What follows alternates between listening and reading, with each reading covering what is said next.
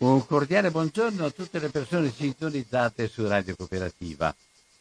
Con noi oggi abbiamo un nostro amico eh, appassionato, anche impegnato nelle varie situazioni da sempre come persona, ma oggi in questo momento anche per quanto sta avvenendo come società e come modo di reagire ai pericoli e alla possibilità di rispondere e di eh, dire, essere insieme con gli altri a superare delle difficoltà è Gianni Tamino, che conoscete molto bene e che ringrazio, e che ha una sua preparazione tecnica e ha anche una lunga eh, e, e, e ormai eh, eh, sei già in pensione per tante cose, Gianni, come me.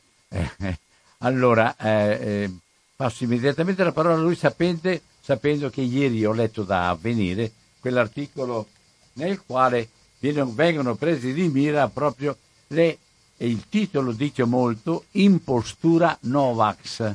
Eh, non è un problema semplice, non è un problema che si risolve soltanto a ho ragione io e torto tu, è un problema che va affrontato e che vengono forniti degli argomenti. Poi sappiamo che ognuno di noi agisce secondo il suo modo di pensare e di, e di, e di, e di operare e secondo le sue decisioni in merito a quello che lui recepisce e decide di fare quindi con molto rispetto per tutti, ma nello stesso tempo anche affermando alcune cose per chiarire certe situazioni che vengono invece fatte passare come scientifiche e scientifiche non sono. Ieri fresca è capitato anche con me, anche citando la Bibbia. Allora, uh, Gianni, parti pure, tanto noi ci conosciamo tra me e te, quindi non c'è certo. problema. Ma io parto da, un, da una premessa non si tratta assolutamente di essere pro-vax o no-vax. Questo è l'errore di fondo. Cioè dividere la società tra chi è a favore e chi è contro. Come, se in tu- come anche in questo caso, come in tantissimi altri casi, non c'è eh, una netta eh, situazione per cui il, eh, il, vaccino va sempre bene oppure il vaccino va sempre male. No, non è questo il ragionamento. È come se io dicessi, siccome il vaccino è un farmaco, che il farmaco va sempre bene, qualunque esso sia, o altri che dicono nessun farmaco va bene. Allora ci sono tantissime sfumature, ci sono quelli che dicono ma se posso faccio a meno dei farmaci, però quando serve lo uso, eh, preferisco i farmaci tipo naturale o altro, ma quando c'è bisogno uso anche il farmaco eh, di origine industriale. Cioè ci sono tutte le sfumature possibili. Qual è il criterio? Il criterio dovrebbe essere rischi e benefici cioè valutare sulla bilancia se lo faccio che rischi corro, se non lo faccio che rischi corro. Questo dovrebbe essere il modo razionale per affrontare questi problemi. Purtroppo non è così, perché quando eh, si sente dire che eh, il virus non esiste, la malattia non esiste e quindi tutto quanto di conseguenza è un'invenzione, Beh, allora uno mi dovrebbe spiegare chi c'era dentro le bare che abbiamo visto non solo a Bergamo, ma pensiamo in tutto il Brasile o pensiamo all'India, solo per citare delle situazioni che abbiamo visto nei filmati, ma i filmati non erano falsi. Chi come me conosce medici che lavorano all'interno di vari ospedali differenti in differenti parti del mondo, perché conosco anche quelli che lavorano eh, come volontari in giro per il mondo, sa che questa malattia è una malattia gravissima. Io sono tra quelli che dieci anni fa aveva detto state attenti che c'è il rischio di una pandemia.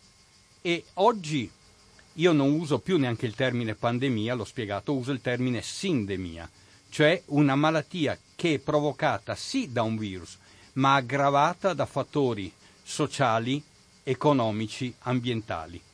Allora quando mi sento dire che ci sarebbero quattro persone che sono state presidenti di repubbliche del sud del mondo ammazzati perché non volevano il virus, il vaccino, beh, uno a parte che è stato ammazzato prima che ci fosse il virus, uno è stato ammazzato prima che ci fosse il vaccino, un altro è morto perché era malato da tempo e un altro ad Haiti, nei settimane fa, è frutto di un, eh, un'azione che probabilmente rientra nella destabilizzazione di quel paese per il controllo di eh, quello che è questa situazione che ormai da decenni ad Haiti eh, esiste per chi conosce un po' di politica internazionale.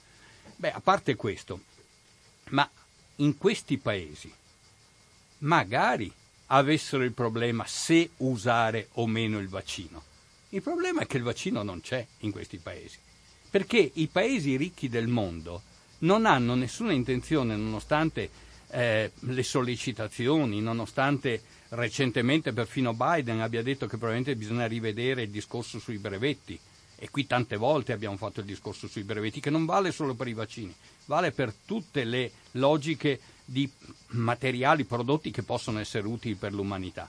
Bene, sulla questione dei brevetti però le multinazionali mantengono il loro atteggiamento, quindi ai paesi del sud del mondo arrivano le briciole sotto forma di eh, carità. Diamogli qualche migliaio di vaccini tanto per farli stare buoni. Magari avessero vaccini a sufficienza per vaccinare tutte le persone che lo vogliono. Non è così.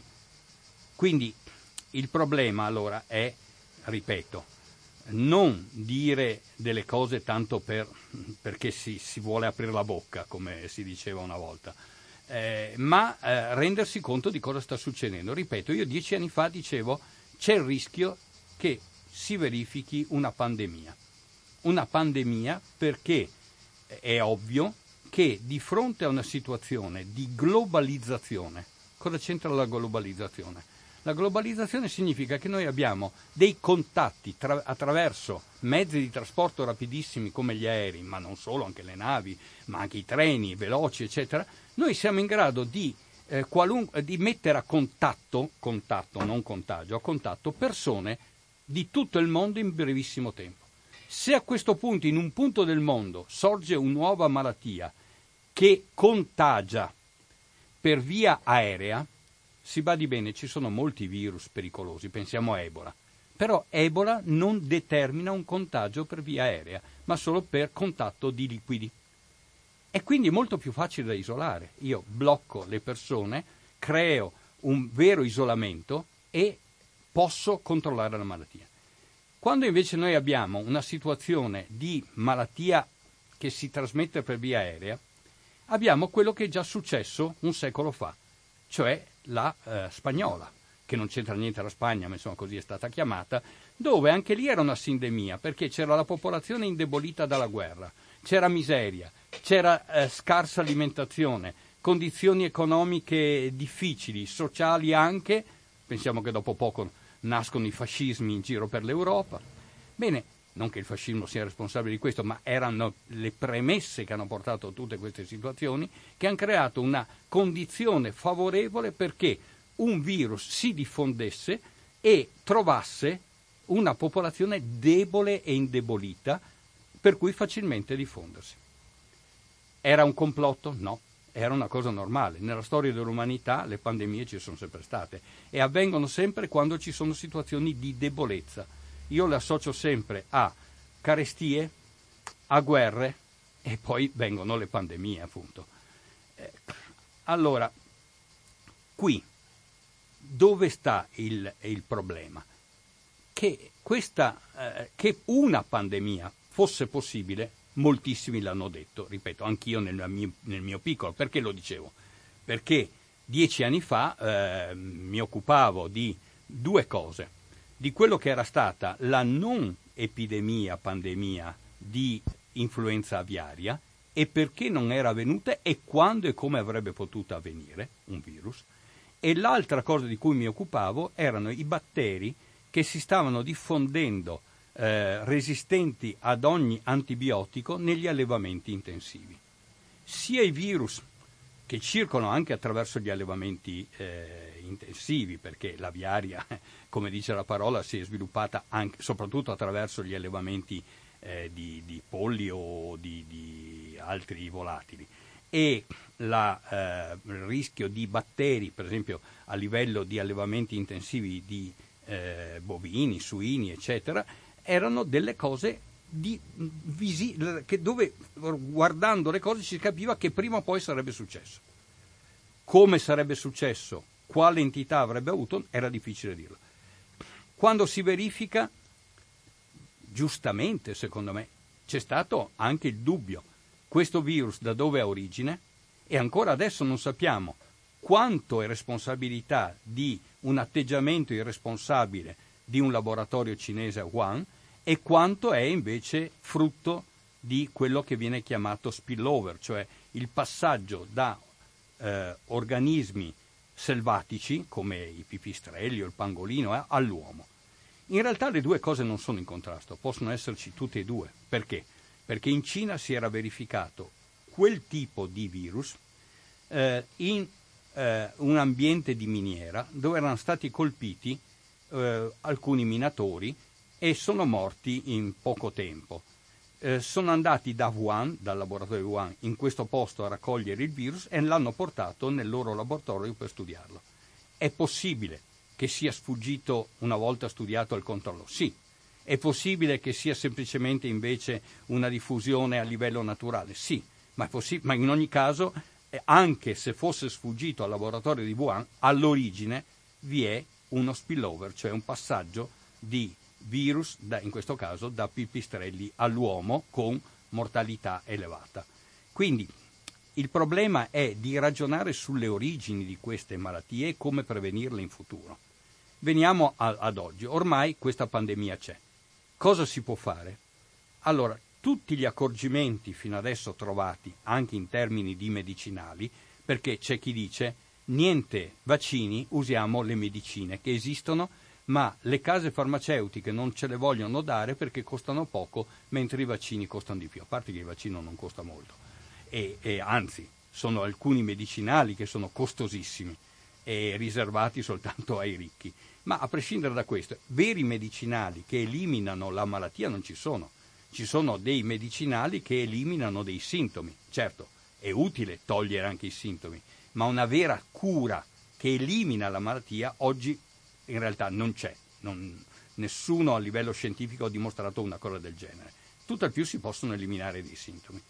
A questo punto il vaccino non elimina la malattia, ma di fatto crea le condizioni perché una persona sia già immunizzata, come avviene quando si prende una malattia virale o batterica dove l'organismo, una volta che ha ricevuto eh, il contagio con il microorganismo, sviluppa anticorpi che per tempi più o meno lunghi, in alcuni casi anche per sempre, in alcuni casi per un anno o pochi anni, lo immunizza.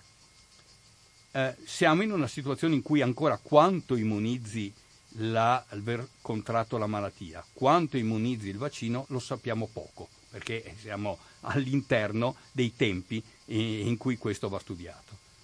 Eh, quindi il vaccino, diciamo, che ha un buon risultato se mi garantisce questi anticorpi. Le sperimentazioni fatte all'inizio sono state veloci e questo ha creato preoccupazioni, ma dopo le preoccupazioni iniziali la vera sperimentazione è quella che si è fatta sulla umanità. Di fatto è discutibile che si sia dovuto sperimentare su tutta l'umanità, ma i risultati ci sono stati. Oggi il vaccino funziona. Alcuni funzionano meglio, alcuni meno bene, secondo me, quindi sarebbe giusto avere il vaccino migliore, ma che il vaccino non funzioni non è vero, funziona. E tanto è vero che il numero di casi rimane elevato, ma il numero di morti è molto abbassato. A questo punto qualcuno dice, eh vabbè, ma allora se il numero di casi è elevato ma il numero di morti è abbassato, grazie ai vaccini però bisogna aggiungere, allora anche quelli che non si vaccinano eh, che problemi danno? No, c'è un problema, due problemi. Uno per loro, perché anche se fai la malattia in modo non grave, e questo è il discorso che spesso fanno i giovani, morivano solo i vecchi. No, se tu fai la malattia ci sono delle conseguenze a lungo termine. Conseguenze a lungo termine che riguardano non solo i polmoni, ma anche altri organi, e la cosa più grave che si è visto fino adesso riguarda il sistema nervoso. Del resto tutti sappiamo che uno dei primi sintomi è quello della perdita dell'olfatto e del gusto, che è direttamente legato al sistema nervoso. E legato al sistema nervoso sono verificati tutta una serie di danni che non sappiamo quanto dureranno nel tempo. Allora, secondo alcuni questi danni potrebbero durare a lungo. Qualcuno dice anche i vaccini potrebbero creare dei danni a lungo termine. Bene, allora il problema è quanti sono i danni fino adesso che ci sono verificati con il vaccino e confrontati con i danni che si sono visti nelle persone che guariti dopo la malattia hanno avuto conseguenze in seguito alla malattia. Questo è il modo per ragionare rischi-benefici, come dicevo prima. In questo momento i rischi del vaccino non sono nulli, come di nessun farmaco, ma i benefici sono nettamente superiori. Discutibile se esiste questo vantaggio rischi-benefici sotto i 12 anni, perché di questo non abbiamo prove. Quello che invece è un altro dato, che è la seconda parte del discorso che stavo facendo, è che se non usiamo i vaccini e non interrompiamo i contagi, finché il virus circola, quanto più difficoltà trova eh, a diffondersi, tenderà sempre più a creare nuove varianti. L'unico modo per non avere nuove varianti, e ricordiamoci, nuove varianti future, potrebbero anche vanificare il vaccino e quindi dover trovare nuovi vaccini per risolvere questo problema. Quindi anche i vaccinati che hanno deciso di vaccinarsi rischiano che il loro vaccino in futuro non funzioni anche perché nuove varianti potrebbero vanificarlo. L'unico modo per non favorire nuove varianti è interrompere il contagio. Allora, vaccino, distanziamento e mascherina sono gli unici modi che abbiamo ancora per ridurre il contagio. Quindi questo è il motivo per il quale oggi anche i vaccinati, in ambienti dove ci possono essere persone non vaccinate, dove ancora circola il virus, è bene che usino la mascherina, è bene che usino il distanziamento, perché potrebbero trasportare il virus e portarlo ad altri, anche ad altri che il vaccino non possono farlo perché gli immunodepressi, perché alcuni tipi di persone, anche volessero fare il vaccino, non lo possono fare. Noi dobbiamo difendere tutte queste categorie, tutte queste persone. E quando io sento dire che qualcuno invoca il, la libertà di fare quello che vuole, eh no, la libertà non è fare quello che si vuole, la libertà è rispettare gli altri e essere liberi di fare quello che si può fare nel rispetto degli altri, perché se gli altri non ti rispettano, tu non sei libero. E quindi se vogliamo essere tutti il più liberi possibili, dobbiamo essere rispettosi degli altri. Il rifiuto di rispettare l'altro e di eh, ignorare i rischi che può correre infettandolo, beh, è mancanza non solo di rispetto, ma di una visione della libertà che è quella sbagliata, quella della sopraffazione, quello del faccio quello che voglio. Non è questo, a mio avviso, la libertà. Questo è un altro punto fermo che dovremmo eh, ribadire. Poi vengo ad alcune delle panzane che si trovano in circolazione. A parte questa dei presidenti, c'è quella dei microchip. e poi che la calamita si attaccherebbe, non so, forse perché i microchip sono di ferro, non, non so se uno conosce i microchip, non c'entrano niente.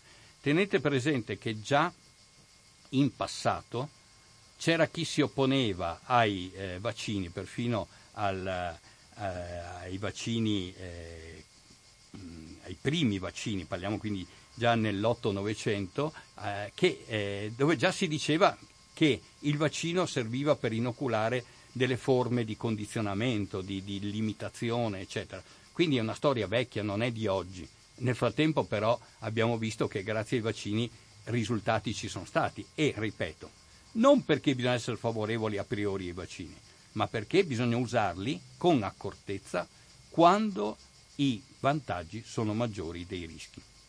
Poi trovo delle cose incredibili, eh, eh, cavalcate politicamente. La destra che si rifà a Trump, che usa questi ragionamenti soltanto per motivi politici chi usa questo per motivi ideologici o religiosi, oppure, come ho letto recentemente, la Meloni che è contrarissima ad ogni forma di condizionamento, eh, quindi niente eh, vaccini obbligatori e sull'obbligo del vaccino anch'io sono contrario.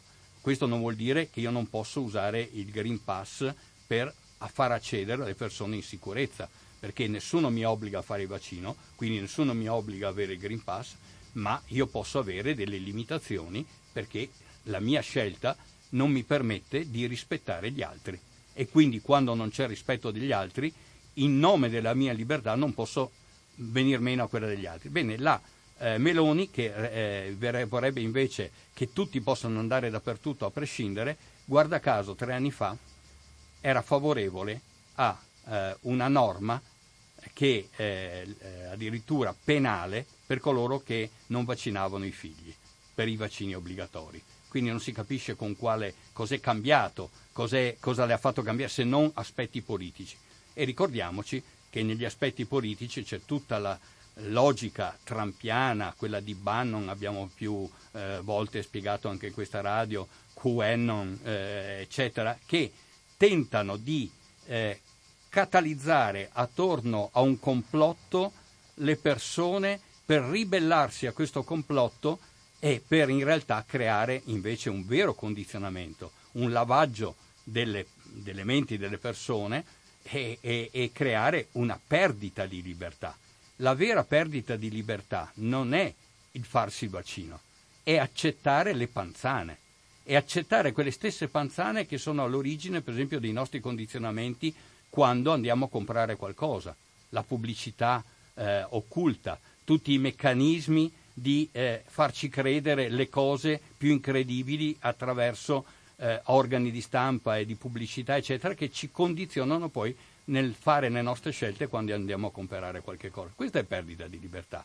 Non invece ragionare liberamente e valutare seriamente secondo la propria coscienza. Quindi io ripeto, Ognuno è libero se vaccinarsi o meno, però deve sapere le conseguenze, deve sapere che deve rispettare gli altri, non addirittura arrivare al punto di prendersela con chi si è vaccinato perché chi si vaccina sarebbe un pericolo. Casomai è il contrario, evidentemente. Ecco, credo che su tutte queste cose bisognerebbe avere una riflessione seria, non pro o contro, ma ragionata su quando, come e perché è utile fare qualche cosa nel rispetto degli altri. Perché se non c'è rispetto per gli altri, se non c'è l'atteggiamento per cui io cerco di evitare danni agli altri, la libertà individuale diventa eh, la legge del far west, la legge del più forte, la legge di chi impone qualcosa agli altri. Allora, fino a questo momento abbiamo ascoltato Gianni Tamino, il quale ha parlato con molta chiarezza sulla modalità con cui operare. E secondo te è soltanto una reazione istintiva a questo problema dei vaccini, quindi come non voglio i vaccini per i bambini, come non voglio i vaccini per gli altri, così non voglio neanche questi vaccini. O è piuttosto una paura, una paura indotta che diventa, come dire, un, uno scontro che non riguarda più il vaccino in quanto tale, ma riguarda proprio il rapporto della società. Ma ci sono tutti e due. Eh, io credo che esistano le due diverse situazioni.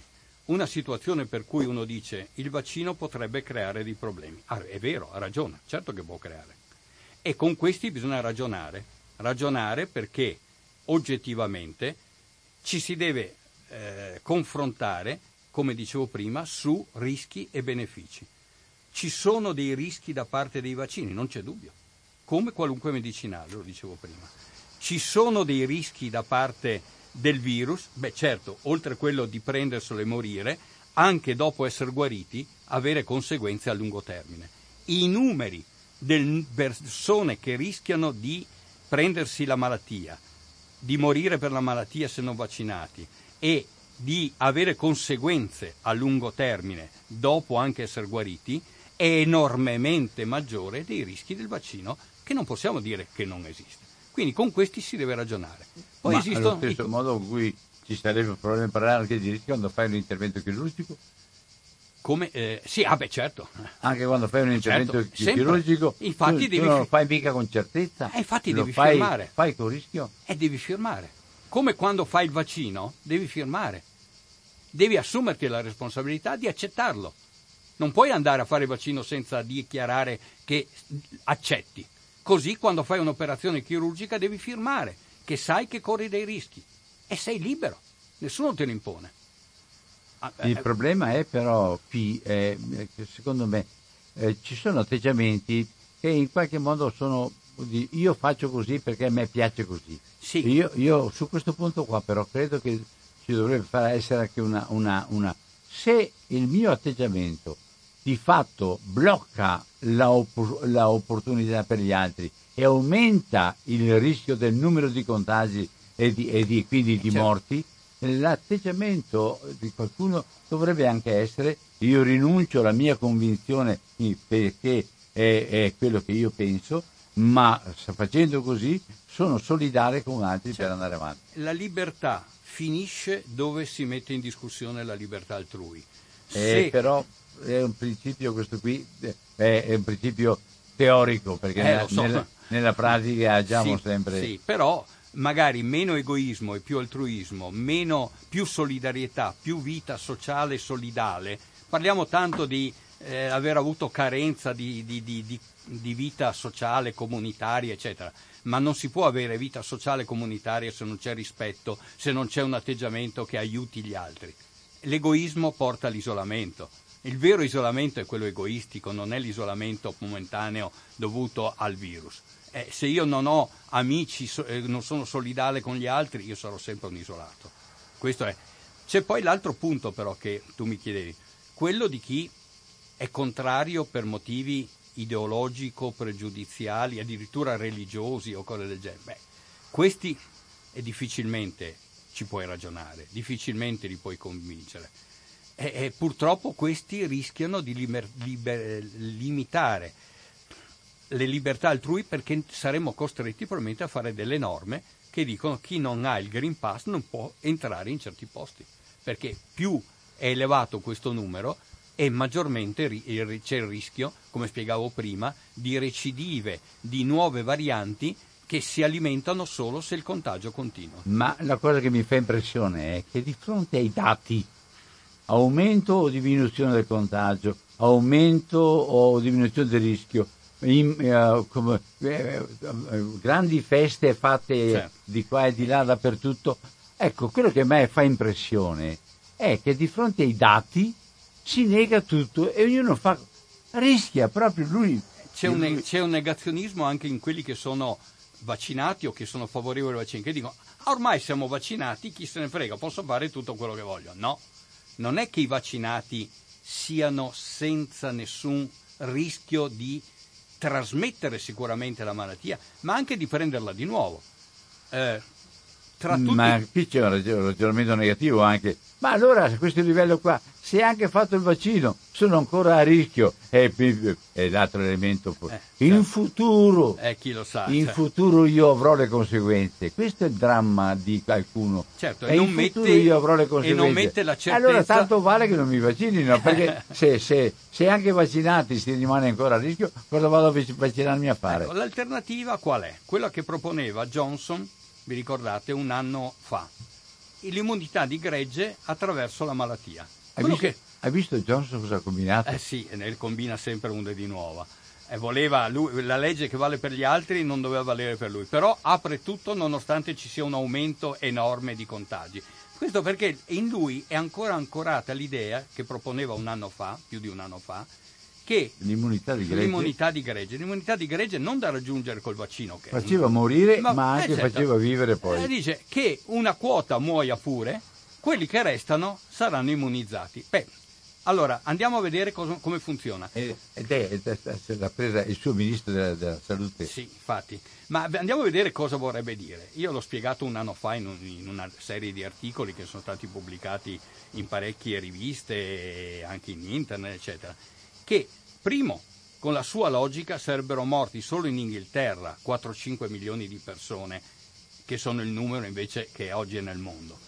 Ma anche quando andiamo a vedere dove si è verificata l'immunità di gregge in questo modo, per esempio con la spagnola, i morti sono stati tra 50 e 100 milioni nel mondo, un mondo che aveva un quinto degli abitanti di oggi. Si, si deve, e con una globalizzazione molto meno evoluta. Certo. Eh, allora, eh, questa è stata l'immunità di gregge, non solo, ma non, questo non ha fatto scomparire il virus. Il virus circola ancora oggi. L'unica cosa che è successo è che il virus è, si diffonde, crea una normale influenza e eh, crea però anche dei morti ancora, ma non a quei livelli.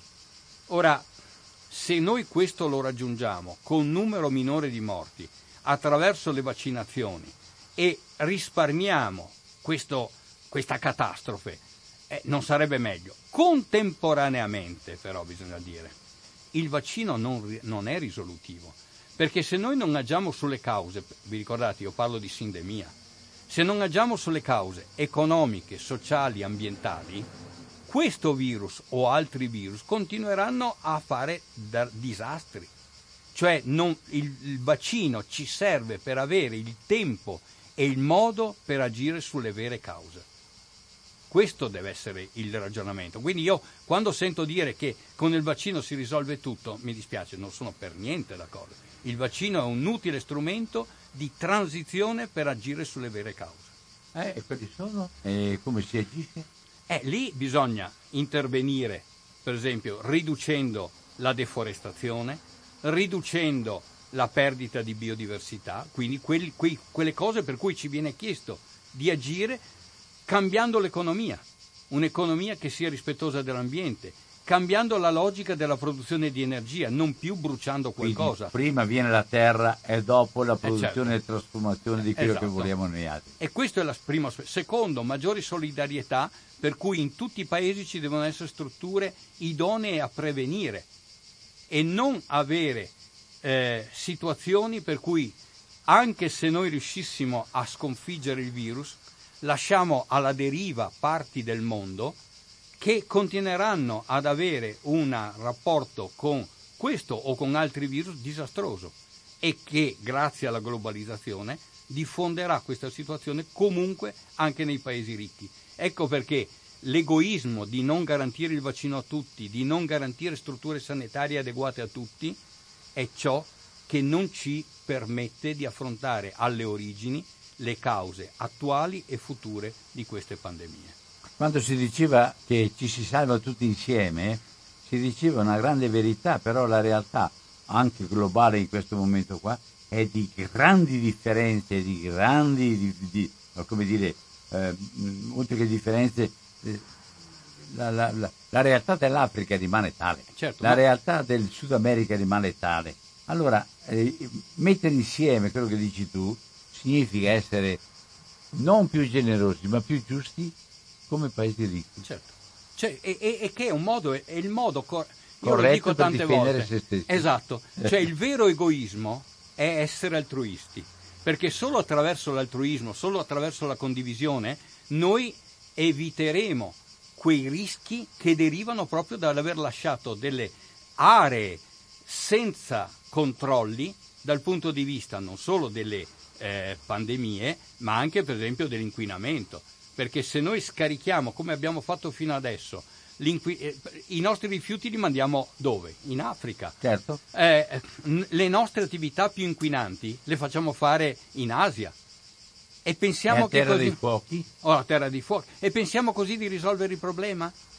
Ecco, questo, se non capiamo queste cose, che è un boomerang, ci si ritorce contro. E torniamo a dover fare la, ancora l'inceneritore. Esatto, e qua a Padova c'è qualcuno che propone l'inceneritore. È come se questa fosse una soluzione, tenendo, dimenticando che incenerire dei rifiuti vuol dire moltiplicare per 3-4 volte i rifiuti stessi. Ma anche i fanghi dei FAS portarli, anche. portarli a Marghera, certo. no, no, a Marghera, a Fusina. Fusina. Sì, però sempre Marghera. Sì. Eh. Ma portarli a Fusina perché per... così aumenta anche là un altro inceneritore. Certo, e facciamo bruciare, ma anche, nei fang, ma anche negli inceneritori di Padova si propone di poter bruciare i FAS. Certo.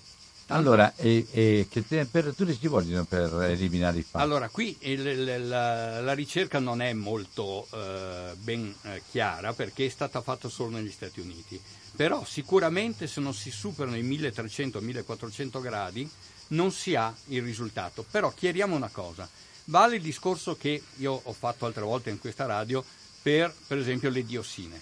Le diossine con attuali, le attuali temperature inceneritori si, dissol- si disgregano, ma nel raffreddamento dei fumi si riformano. Perché quando la temperatura si abbassa, molte di queste molecole sono in grado di riaggregarsi e riformare in forme magari anche molecolari diverse sostanze come le diossine, come i, eh, gli idrocarburi policiclici aromatici. E quindi i fumi che sono sul eh, territorio. E eh, eh, quindi non serve a niente. Il problema bru- è che bruciare non è la soluzione.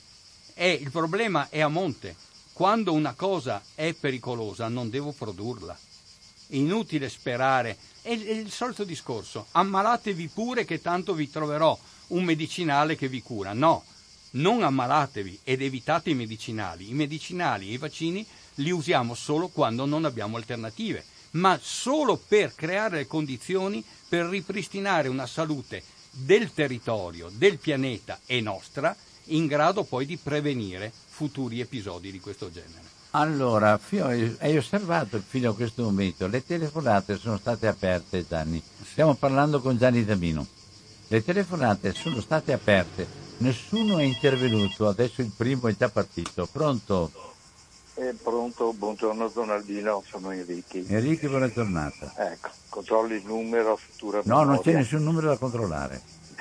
sì, va bene. Lazzarone, No, vai, ma le, vai, vo- vai, le vai, voci vai. che si somigliano ci sono però. Vai tranquillo, Senta, eh, io volevo dire una cosa, io per ragioni mie non ideologiche, perché non sono certamente un Novax, credo nella scienza e tutte queste cose qua, ma semplicemente perché già il vaccino anti-influenzale mi, ha creato nel passato dei problemi molto gravi, molto forti. Cioè praticamente mi ha creato un'influenza che mi è durata ogni volta due mesi e non riuscivo neanche a respirare, costretto in, piena notte alle due di notte ad andare di fronte al mare a, a cercare di respirare in pieno inverno perché c'è anche di freddo, di congestione nel naso. Cioè, veramente ecco, se adesso mi capita una roba del genere io ci lascio la pelle perché a quell'epoca ero giovane. Adesso che sono più vecchio e delicato sicuramente ci lascio le penne, per cui eh, lo stesso medico mio sull'altro vaccino mi ha detto no, se hai queste reazioni non fartelo. Ecco, infatti non ho mai avuto un'influenza. Ehm, perciò ho, ho- ho grossissimi timori a farmi questo vaccino qui. Ecco. Però c'è una cosa che mi colpisce, mi scusi, perché se la logica è logica, è una sola. Allora, tutte le misure che sono state date per contenere la diffusione, se fanno il Green Pass vuol dire che non servivano a nulla. Perché ma- io continuo ad andare via bardato di mascherina, di gel, c'è, eh, addirittura le superfici che tocco quando vado al supermercato le passo col gel, perché ho il terrore di beccarmi sta roba, ovviamente. Certo.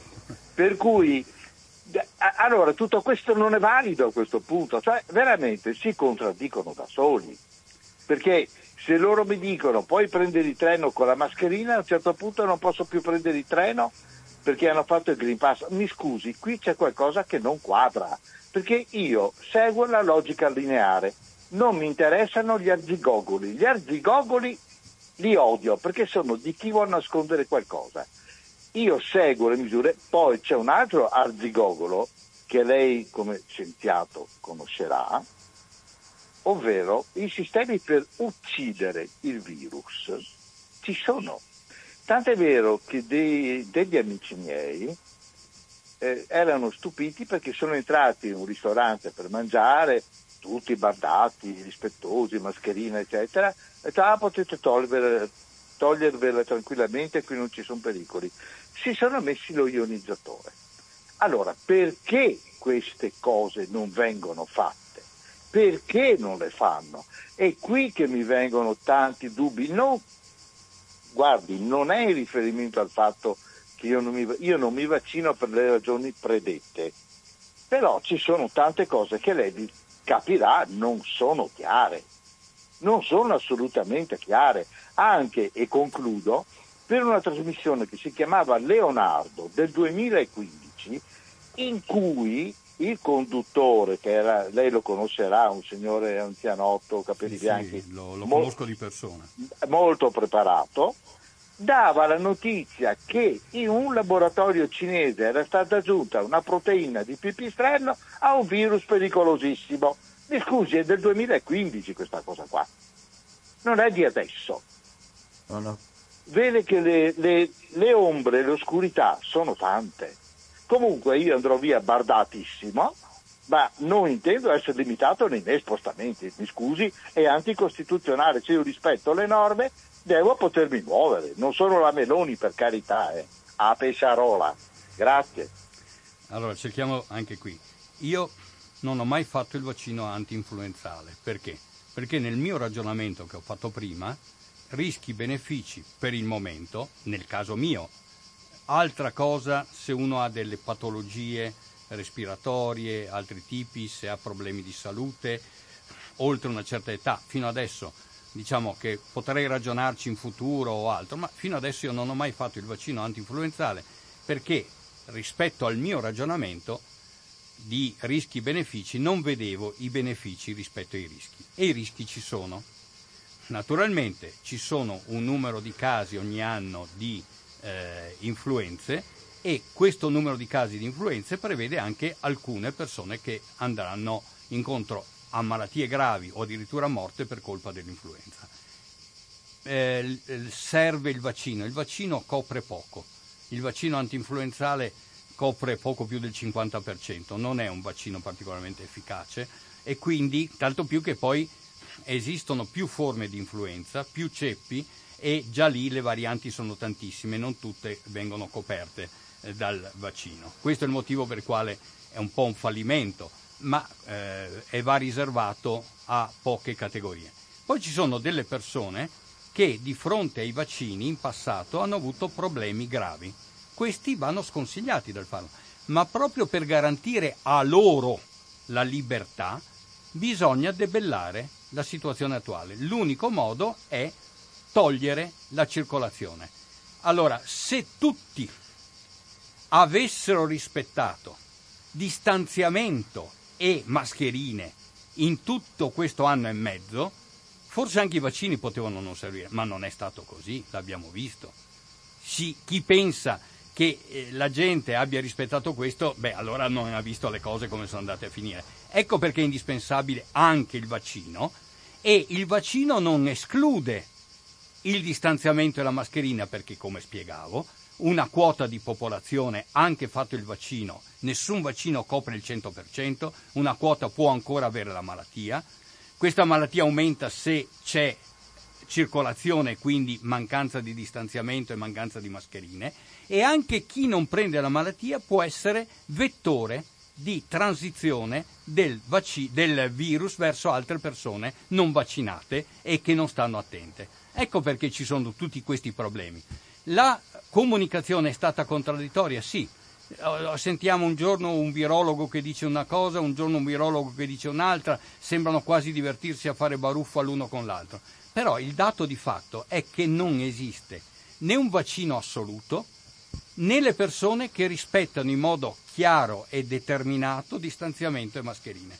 Tutto questo crea questa situazione per cui, a mio avviso, va fatto il vaccino, va, il distan- va mantenuto il distanziamento e le mascherine e comunque se noi facciamo accedere a luoghi chiusi dove comunque l'affollamento dovrebbe essere ridotto, per esempio posti distanziati al cinema, al teatro o negli stadi, l'obbligo del Green Pass, a meno che uno non abbia una certificazione per cui non può fare il vaccino, in questi casi si può valutare anche delle aree previste per quelle persone che non si possono vaccinare, proprio per mantenere la loro libertà. Tutto questo può essere fatto.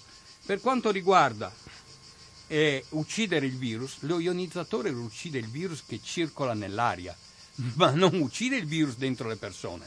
Quindi le persone che hanno, vanno in queste zone avranno, avranno un ridotto rischio di contagio, ma per quanto ci sia lo ionizzatore, quando io sono attaccato a un'altra persona e gli parlo in faccia, gli fiato addosso, il virus passa.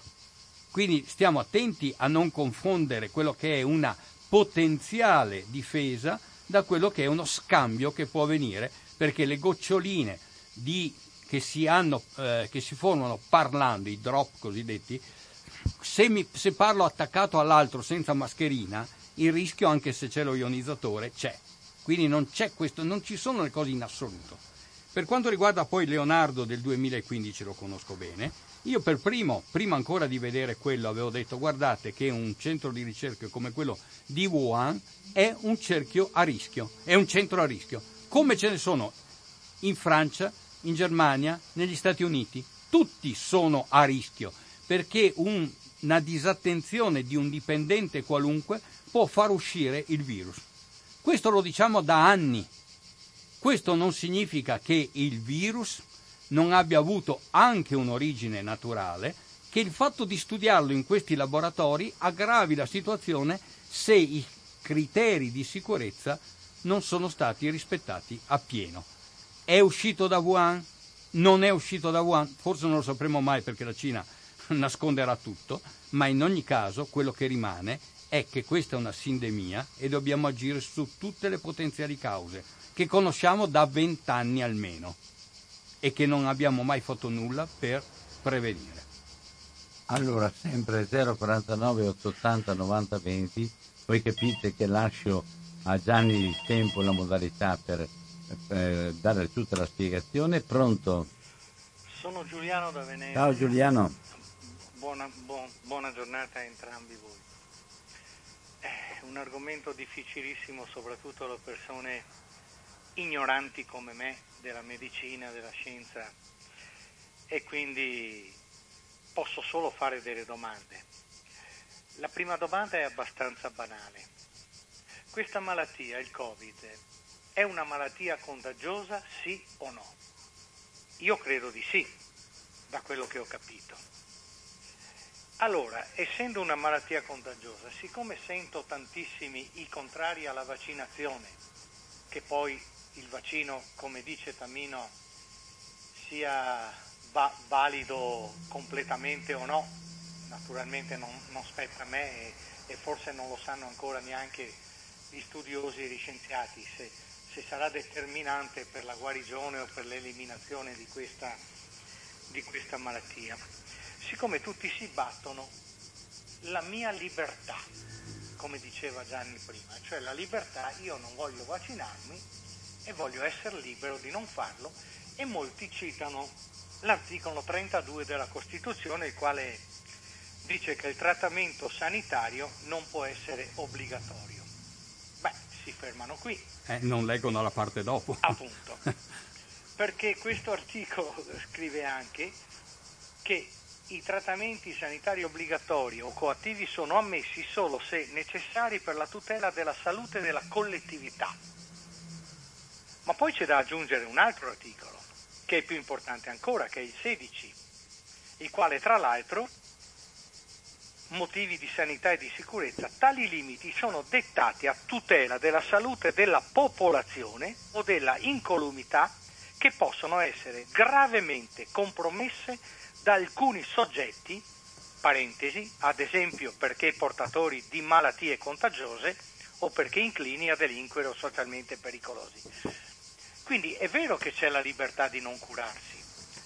Io posso avere una malattia, un tumore, decido di non farmi la chemioterapia, ma io non vado a danneggiare gli altri. Se la risposta che alla mia prima domanda, se questa è una malattia contagiosa, sì o no, la risposta è sì, io vado a danneggiare o posso danneggiare anche gli altri. Quindi il discorso di dire la mia libertà, io non voglio vaccinarmi perché sono libero, è vera. Però paghi le conseguenze che sono quelle in cui io sono altrettanto libero di vietare a te che non sei vaccinato di contagiare il sottoscritto o qualche altro, e cioè ti impedisco di venire a casa mia, ti impedisco di andare in un cinema, ti impedisco di salire su un treno, ti impedisco di salire su un aereo e chi più ne ha più ne metta. Ecco, ho espresso solo la mia ignorantissima opinione su queste cose. Vi auguro una buona giornata. Ciao. No, no, è, è costituzionalmente corretta, ma anche di buon senso corretta. Io aggiungo solo una cosa, che eh, probabilmente tutti coloro che per motivi documentati non possono vaccinarsi devono avere un trattamento diverso da quelli che non vogliono vaccinarsi e quindi per questi deve essere valutato come garantire loro l'accesso a eh, situazioni che altrimenti non sarebbero fruibili, per esempio immaginando delle aree protette solo per queste persone. Passiamo... Allora lascio ancora la telefonata e ti arriva subito, pronto? Pronto, sono Antonio. Antonio. Una domanda a, Don Al... a, a... Tamino. a Tamino e una domanda ad Albino. La domanda a Tamino è questa. Lei ba- il suo ragionamento si basa sui principi, sui costi-benefici. Ah, bene. Allora, un ragionamento come il suo, basato su conoscenza e buon senso razionale, uso della ragione, in una società di massa, quanto può influire su ogni persona una ad una che si adegui que- al suo ragionamento in sé condivisibile. In una società di massa saranno le istituzioni. Io guardo nelle istituzioni chi mi fa un ragionamento tipo il suo e sostengo quella. Questo per quanto riguarda lei, cioè il tema della complessità il tema della razionalità, i costi-benefici è il suo ragionamento fatto da conoscenza e buonsenso razionale. Poi ad Albino, una, sul tema della libertà Albino, perché spesso obietti quella frase laicamente intesa che la libertà mia finisce dove inizia la libertà dell'altro? Vorrei capirlo, no? Ti faccio la domanda, non in modo malizioso, in modo completamente proprio sincero, cioè non so non capisco dove sta l'obiezione di questa posizione, chiamiamola razional laica. Perché ecco. la libertà non è misurabile in termini quantitativi tra me e te. Cioè, dov'è che finisce la tua? No, io non so mica qual, dove finisce la tua. E dov'è che finisce la mia? Non so mica. Io uso la libertà come possibilità di rapporto autentico che ho con tutte le persone con cui ho a che fare perché se altrimenti io non, devo entrare in giudizio, devo, devo, devo, entrare a rivendicare i miei diritti, devo fare un sacco di manovre. Io credo invece che la libertà sia la realtà che abbiamo che nei rapporti che abbiamo fra di noi usata con la misura dell'umanità che abbiamo. Io non, non ho altre misure, perché se è la, se è la, la libertà che eh, finisce dove comincia, dove comincia, no, la tua non, fin- non comincia dove, dove, finisce la mia.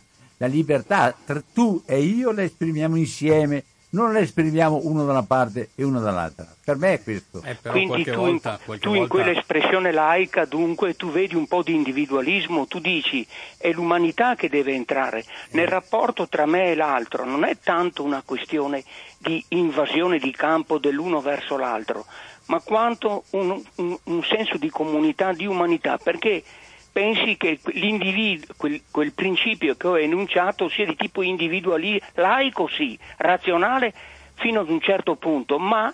Prova, di... prova a pensare la libertà proprio nell'intensità del rapporto unico che esiste fra due persone che si amano.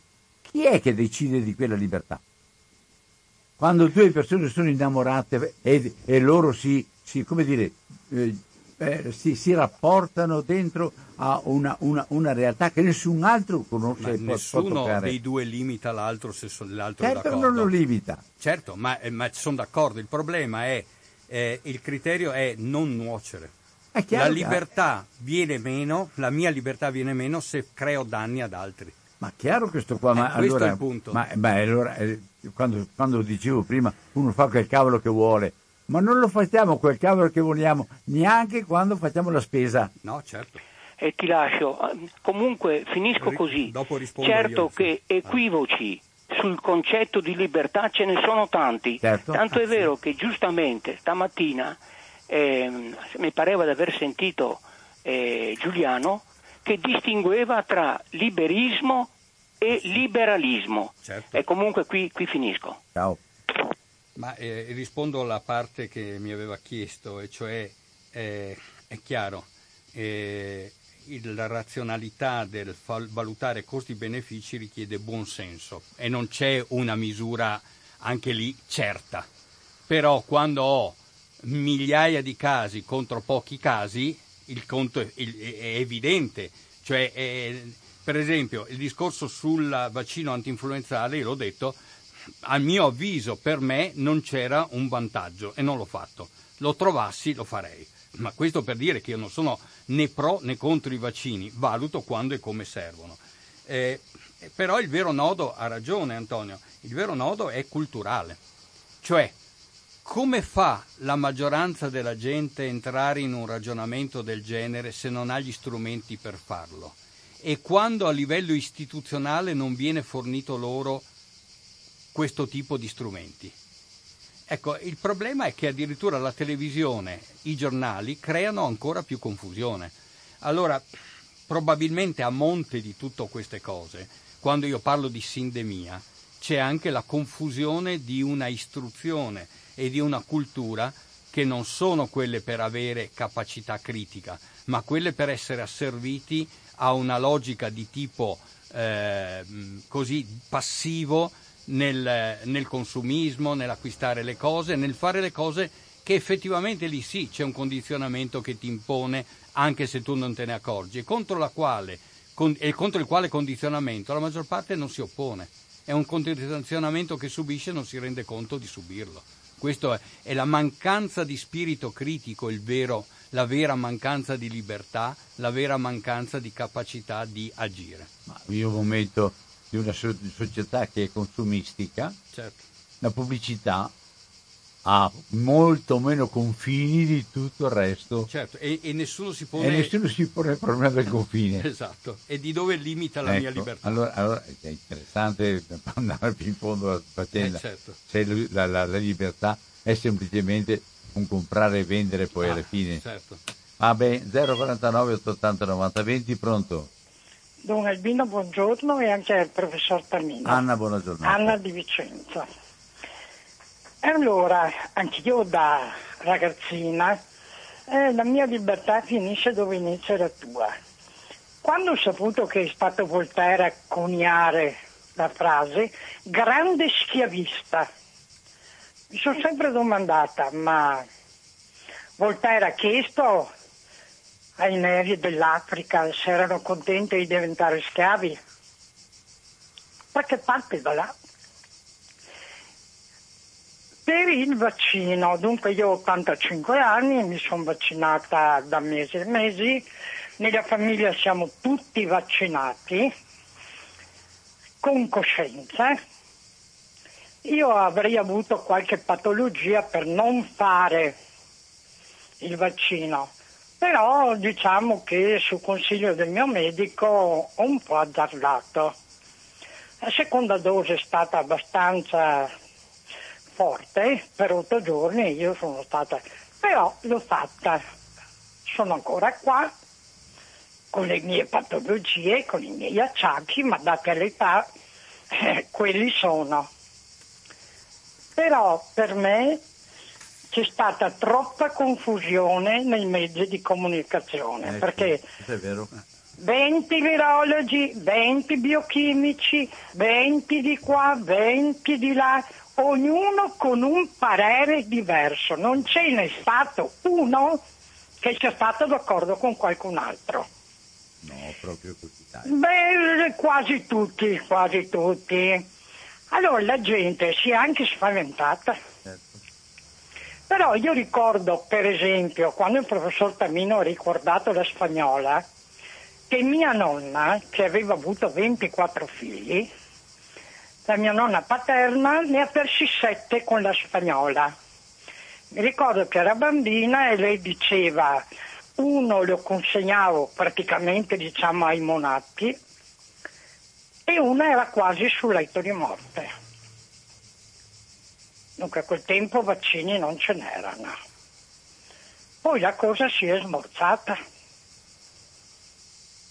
anche l'anti-influenzale, perché qualcuno dice ah ma questo è come un'influenza, beh, ai 100.000 rotti morti, 130.000 quasi, sono morti di influenza.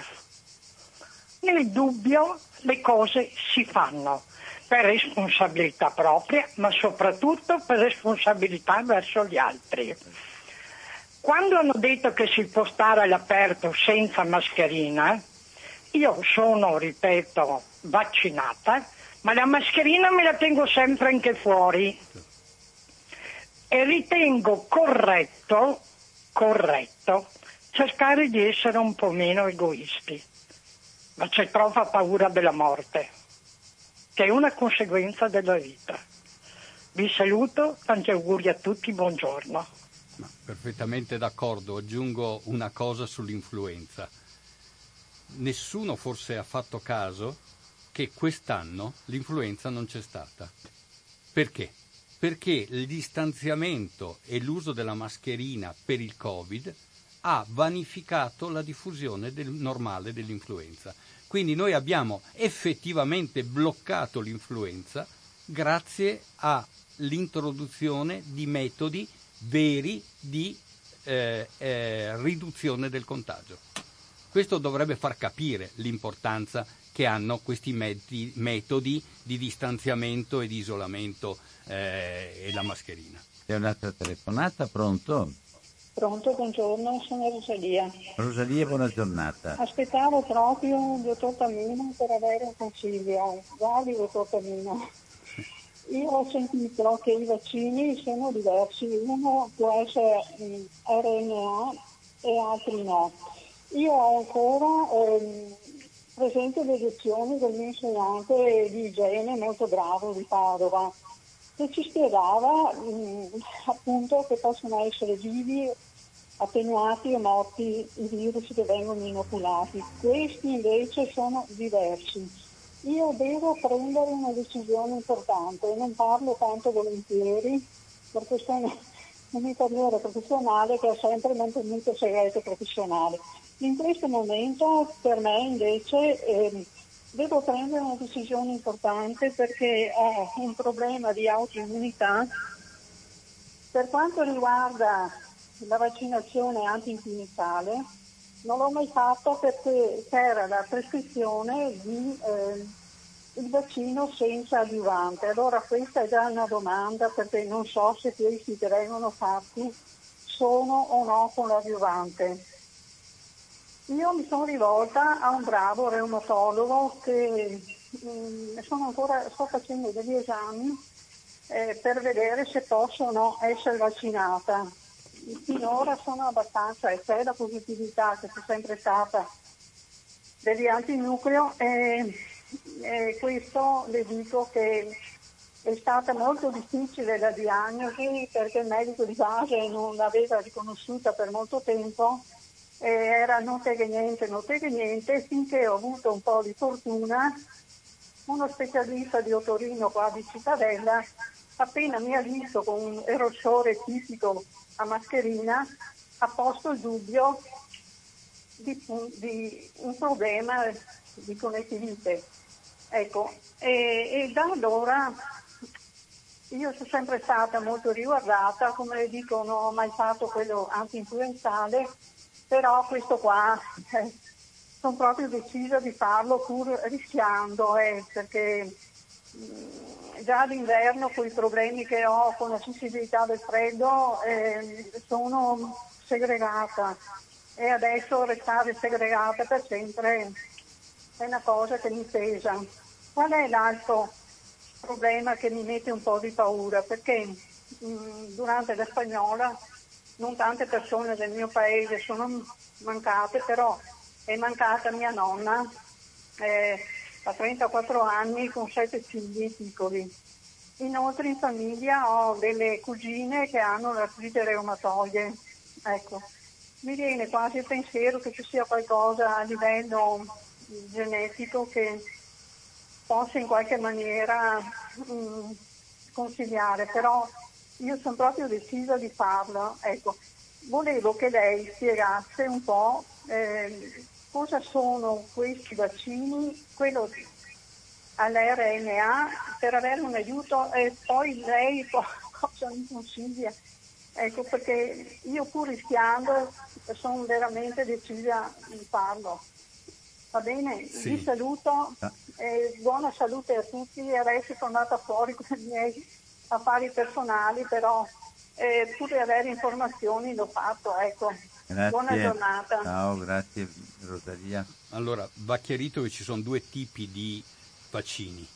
Il vaccino a RNA, che riguarda il Pfizer e il Moderna, e vaccini invece che usano vettori virali. E il vettore virale è diverso dal virus eh, attuale, all'interno del quale viene messo il, la porzione che stimola la produzione di anticorpi, che è la famosa proteina spike. Allora, il, la situazione eh, dei due virus è significativamente diversa. L'Europa si sta orientando nell'abbandonare i virus, eh, i vaccini a virus anche, e usare solo quelli a RNA. Allora chiariamo il discorso di cos'è questo virus a RNA, perché qualcuno ha detto questo virus a RNA è un modo per renderci tutti geneticamente modificati.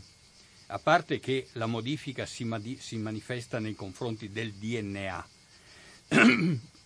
Ed è vero che esiste la possibilità di trasformare l'RNA in DNA, ma è una possibilità che hanno alcuni virus e in maniera eh, remota anche le cellule umane, ma solo in presenza di particolari situazioni e comunque questo RNA contiene delle eh, parti, diciamo, che sono diverse dal normale RNA, proprio per evitare qualunque discorso di questo genere.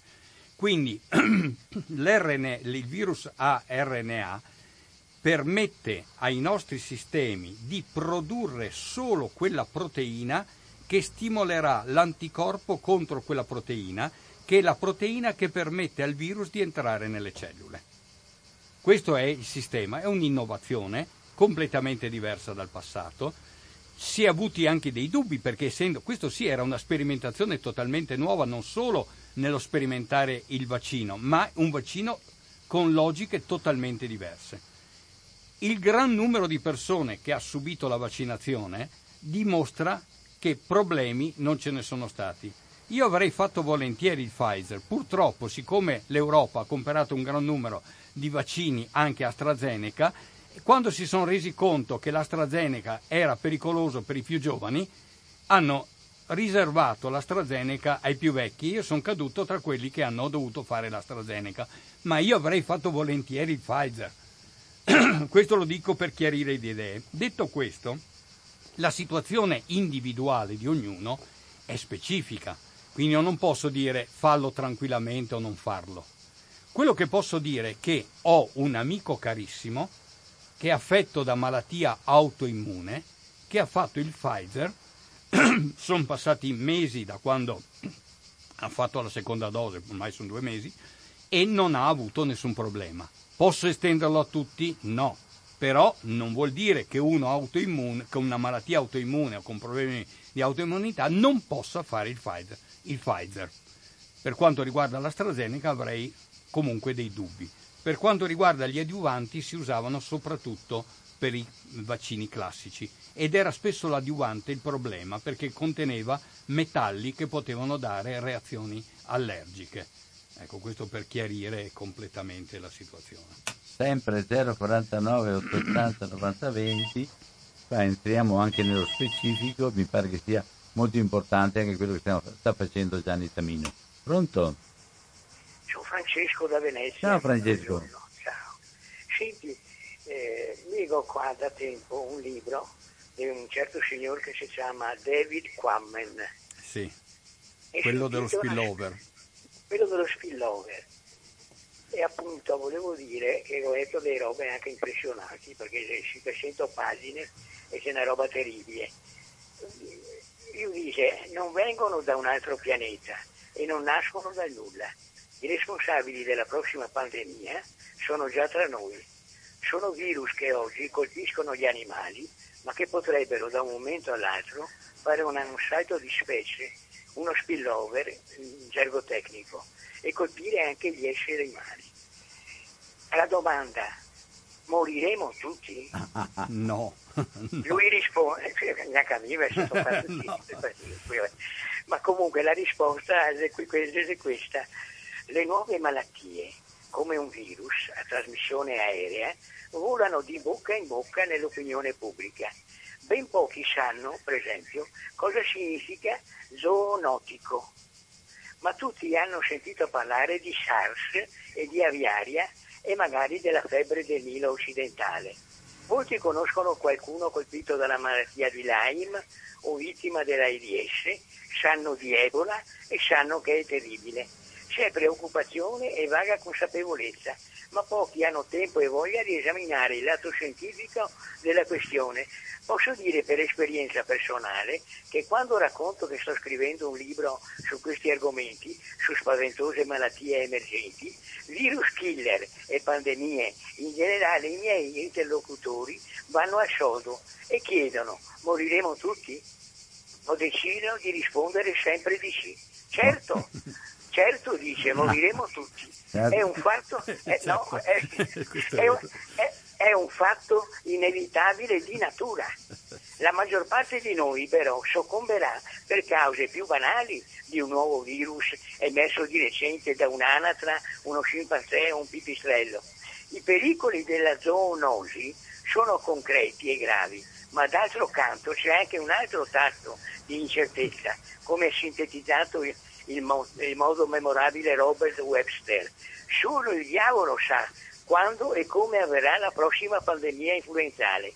Le- Nel sistema ci sono troppe variabili casuali o quasi casuali. Fare previsione per quel che riguarda queste malattie è un esercizio pericoloso che fornisce false sicurezze più che informazioni utili. Ho fatto non solo a Webster, da- ma ad altri autorevoli specialisti, tra cui i massimi vertici, eh, esperti di Ebola, SARS, virus portati da pipistrelli, due domande precise e ho finito. Prima domanda. Nel prossimo futuro emergerà una nuova malattia abbastanza virulenta e trasmissibile da causare una pandemia alla stessa scala dell'AIDS o dell'influenza spagnola con decine di milioni di morti? Punto di domanda. Secondo, se sì, che forma avrà e da dove verrà? Le risposte alla prima variano forse o probabile. Circa la seconda la maggioranza propende per un virus a RNA, che non so cosa vuol dire. Vabbè. Va bene. Che è come quello che è successo. Cioè il Covid è... Grazie. Ecco. Specialmente se ha come ospite serbatoio un primate. Io Tra direi- parentesi, nessuno degli esperti contesta il fatto che il prossimo Big One, se accadrà, sarà una zoonosi. Ciao. Basta così mio. Grazie. Ciao Francesco. Ah, è sapere il giorno e l'ora della fine del mondo. Esatto. Ecco, il Big One non, non- non lo sappiamo. Eh, eh, io l'ho scritto anche in un mio articolo, non è il Big One questa pandemia, però questa pandemia era prevedibile non come tipo, quando, come, ma nel senso che sapevamo che prima o poi sarebbe venuta. Il problema cos'è? Non è prevedere cosa succederà, ma prevenire quello che è possibile succeda. È qui il punto. O noi creiamo strutture idonee a prevenire ciò che è possibile avvenga, oppure se aspettiamo che avvenga, dopo è troppo tardi. Ed è quello che è successo. Allora, sempre 049 880 90 20. Pronto? Pronto, sono Sandra. Sandra, Posso chiedere al professore, professore, scusi, come può un medico molto noto di un ospedale notissimo lombardo l'anno scorso a maggio ha detto che il virus era clinicamente morto? Ma lui è il medico di Berlusconi e quindi questo gli permette di dire quello che vuole. Sì, però vede, lì ci sono, io mi accorgo, se ci- ma insomma, la mia, semplicità e ignoranza, mi accorgo e anche in questi tempi così scarsi di sanità, che purtroppo sanità pubblica ne abbiamo molto fatta male, diciamo, ecco. Mi accorgo se c'è quel medico, anche come ha detto la signora, molto noti che parlano, però mi accorgo se sono dalla parte della nostra parte della gente veramente o dalla parte come il Grillo. Capisce, dottor Certo, professore? Certo. Perché non si può? Perché insomma, siamo andati a, hanno, è stata fatta veramente una bolgia l'anno scorso e guardi che sta ancora anche co- con i vaccini e eh, stiamo facendo ancora una bolgia. E io mi, eh, io mi metto la mascherina, per carità, eh, quando sono fuori all'aperto me la tolgo magari, cammina- però poi me la metto, però vedo che qualcuno mm, fa un sorrisetto, mi starnuta addosso. È brutto questo, sa? È Certo. brutto. E perché dicono anche che c'è una dittatura sanitaria? Che neanche ai tempi del nazismo non c'era questo modo di fare, di, di, di mettere le persone così in dittatura. Guarda che se lei sentisse cosa si dice, magari qualche momento così ascolto, ma è penoso. Io che sono ignorante, santo Dio, mi accorgo chi mi, mi, mi, mi tutela, chi mi difende, ma questi, e guardi professore, che sono tutti dalla parte di questi che criticano, sono tutti dalla parte dei soldi, basta guardarli.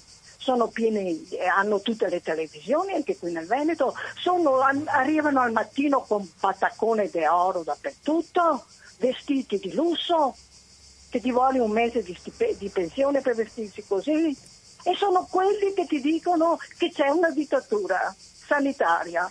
E allora io, scusi sta, ma io dif- vorrei, vorrei, più medici, poveretti, ma sono attaccati anche da questi personaggi da questi personaggi sono attaccati questi medici virologi.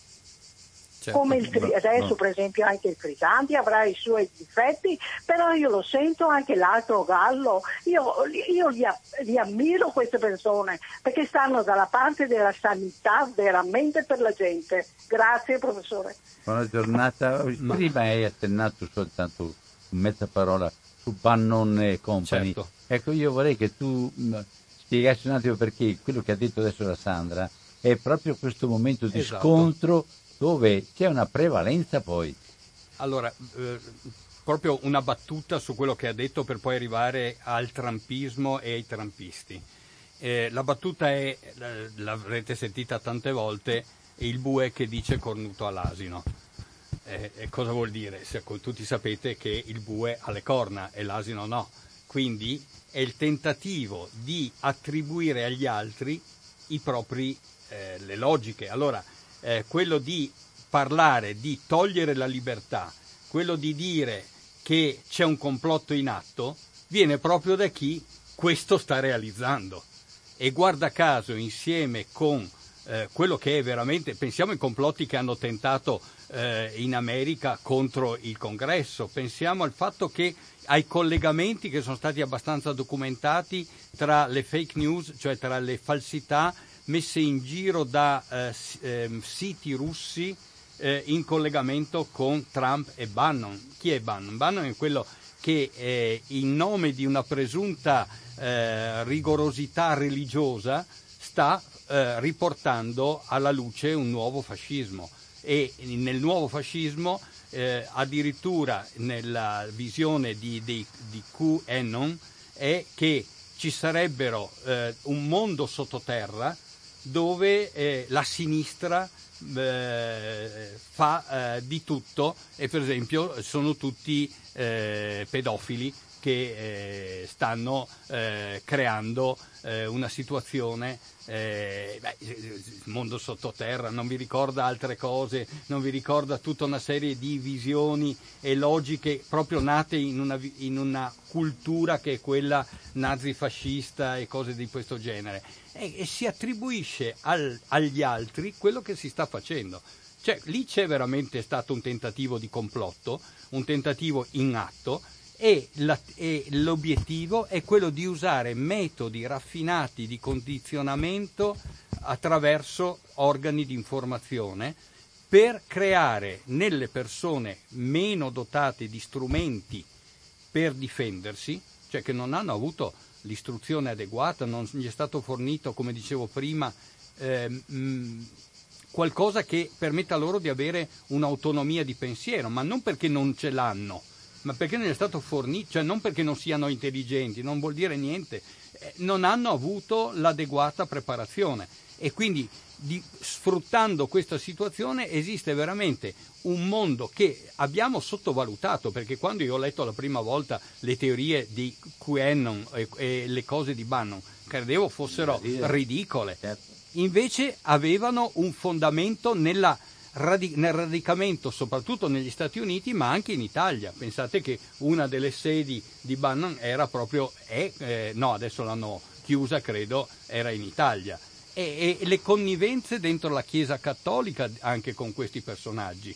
E le connivenze anche Che nei, danno comunione eh, e, e- e connivenze anche in un certo mondo eh, anglica- di, di religione Anche anglicana. Radio Maria. Eh, ecco, perfino appunto. Ecco. Allora, tutto questo cosa comporta? Comporta che eh, si parla di dittatura sanitaria quando si applica ciò che è scritto nella nostra Costituzione, che non mi sembra una Costituzione dittatoriale, e si ignora la dittatura culturale e di condizionamento usando tutti i mezzi di informazione, pensiamo a tutti i, i Twitter, tutti gli social che usava Trump, ma come altri, tipo per esempio siti russi, abbiano tentato di condizionare in passato le elezioni americane, come è stato documentato, e come abbiano forse tentato anche questa volta, ma lì c'è stata attenzione, e come abbiano tentato di condizionare anche situazioni politiche in Europa. E come oggi in Europa esiste ancora qualcuno che è vicino a queste teorie. Ecco, questo è il pericolo secondo me, e cioè che si dà del cornuto come eh, bue all'asino, cioè chi vuole instaurare la dittatura dice state attenti perché vogliono farvi una dittatura sanitaria. È esattamente il contrario. In nome è, è al punto che per non avere per- essere contro questa presunta dittatura sanitaria c'è chi aggredisce chi si vaccina, ma scherziamo. Quella è veramente violenza e, e- e- e imposizione di un punto di vista parziale. Sempre 049 no, quello che lo dica, pronto. Pronto, buongiorno a tutti e due. Buongiorno. Dunque, eh, io voglio dire una cosa, mi chiamo Elide, E lui tornare. non mi conosce. Io ho fatto eh, il Fiverr, no? Eh, sia io che mio figlio. Se non che, stando sempre in casa, perché io ho quattro anni che non vado fuori casa, sono da fuori due volte proprio per motivi che non potevo farne a meno. E allora è venuto a trovarmi una mia nipote con sua mamma. Mia nipote aveva la mascherina, sua mamma no. Se non che dopo due giorni che è stato qua loro ho dovuto ricoverarmi per una polmonite. Non so se sia stato da quello o non so se doveva venire, insomma. Io sono affetta da tante patologie però. Però ho fatto il vaccino, non ho sentito niente di nulla, proprio come che non l'avessi neanche fatto. Con questo vi ringrazio, bella trasmissione. E ciao Albino e buongiorno professore, complimenti. Ciao, Grazie. Ciao Elide. Grazie dei complimenti. E auguri di buona salute. Ecco, certo. Comunque la polmonite può avere varie cause, può essere una polmonite eh, batterica, può essere una polmonite virale, può essere con causa di altre situazioni, quindi senza avere una, un- una verifica eh, di analisi che dice le cause di questa polmonite non ci si può esprimere. Se comunque fosse da un agente, è chiaro che, come spiegavo prima, il distanziamento e la mascherina ha ridotto drasticamente l'influenza. Chi non si comporta in questo modo però ha continuato a diffondere virus e batteri che sono trasmissibili per via aerea e questo è un problema. Allora, questo dimostra però che il distanziamento e la mascherina sono strumenti utili per ridurre in generale le infezioni virali, non soltanto questa. Ultima domanda e poi chiudiamo, sai? C'è un'altra telefonata. Pronto? Eh, Albino, sono Stefano da Mestre. Stefano, Buongiorno. veloce, ciao. Sì, velocissimo. Quando prendiamo un farmaco, eh, di solito sappiamo, possiamo dedurre, al, limite lo, possiamo leggere sul bugiardino de- praticamente degli effetti diciamo indesiderati, Collaterali. Mm. Mm. collaterali indesiderati. Comunque mh, voglio dire, mh, è un farmaco quello che eh, questo, questo vaccino, è chiaro.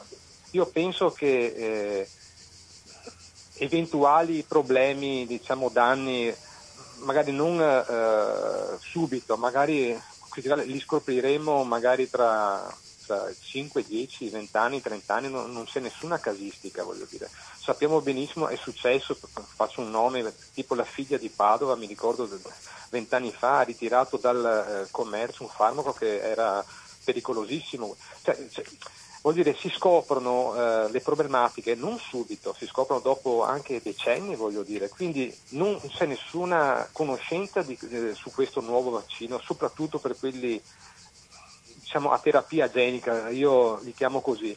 Non lo sappiamo. Sì, Eh, ma andiamo- tutti, facciamo una- un atto di fede praticamente. Come tutti i farmaci.